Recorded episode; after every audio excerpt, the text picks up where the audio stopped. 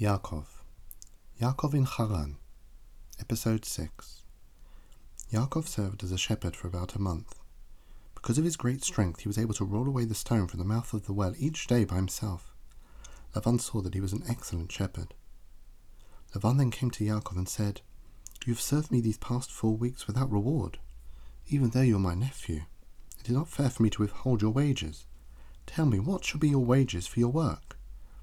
Yaakov immediately answered, I shall serve you for seven years without pay, if I can marry Rachel at the end of the seven years. Now Lavan had an older daughter named Leah. Lavan was not too happy when he heard Yaakov's reply, for he had hoped that Yaakov would marry Leah, his older daughter. Lavan did not mention this to Yaakov. Instead, he said, Let it be as you say. Surely it is better for Rachel to marry one of my own family than to marry a stranger.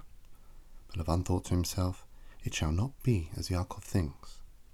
For seven years Yaakov served Lavan. He worked hard in the fields, but the years passed quickly.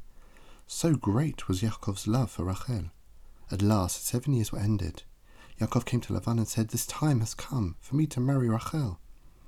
Lavan invited many of his friends and neighbors to the wedding feast. It was the custom for the bride to wear a heavy veil so that her face was entirely covered.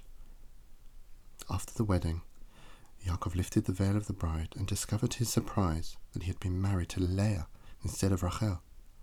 In great anger, Yaakov came to Lavan and said, Why have you deceived me? Did I not serve you for Rachel?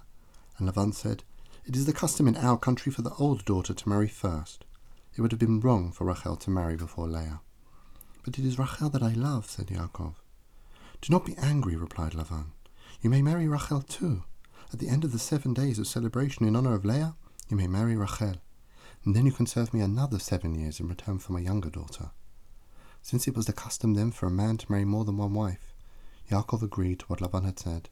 He married Rachel and served Lavan another seven years, and Yaakov was blessed by God with many children.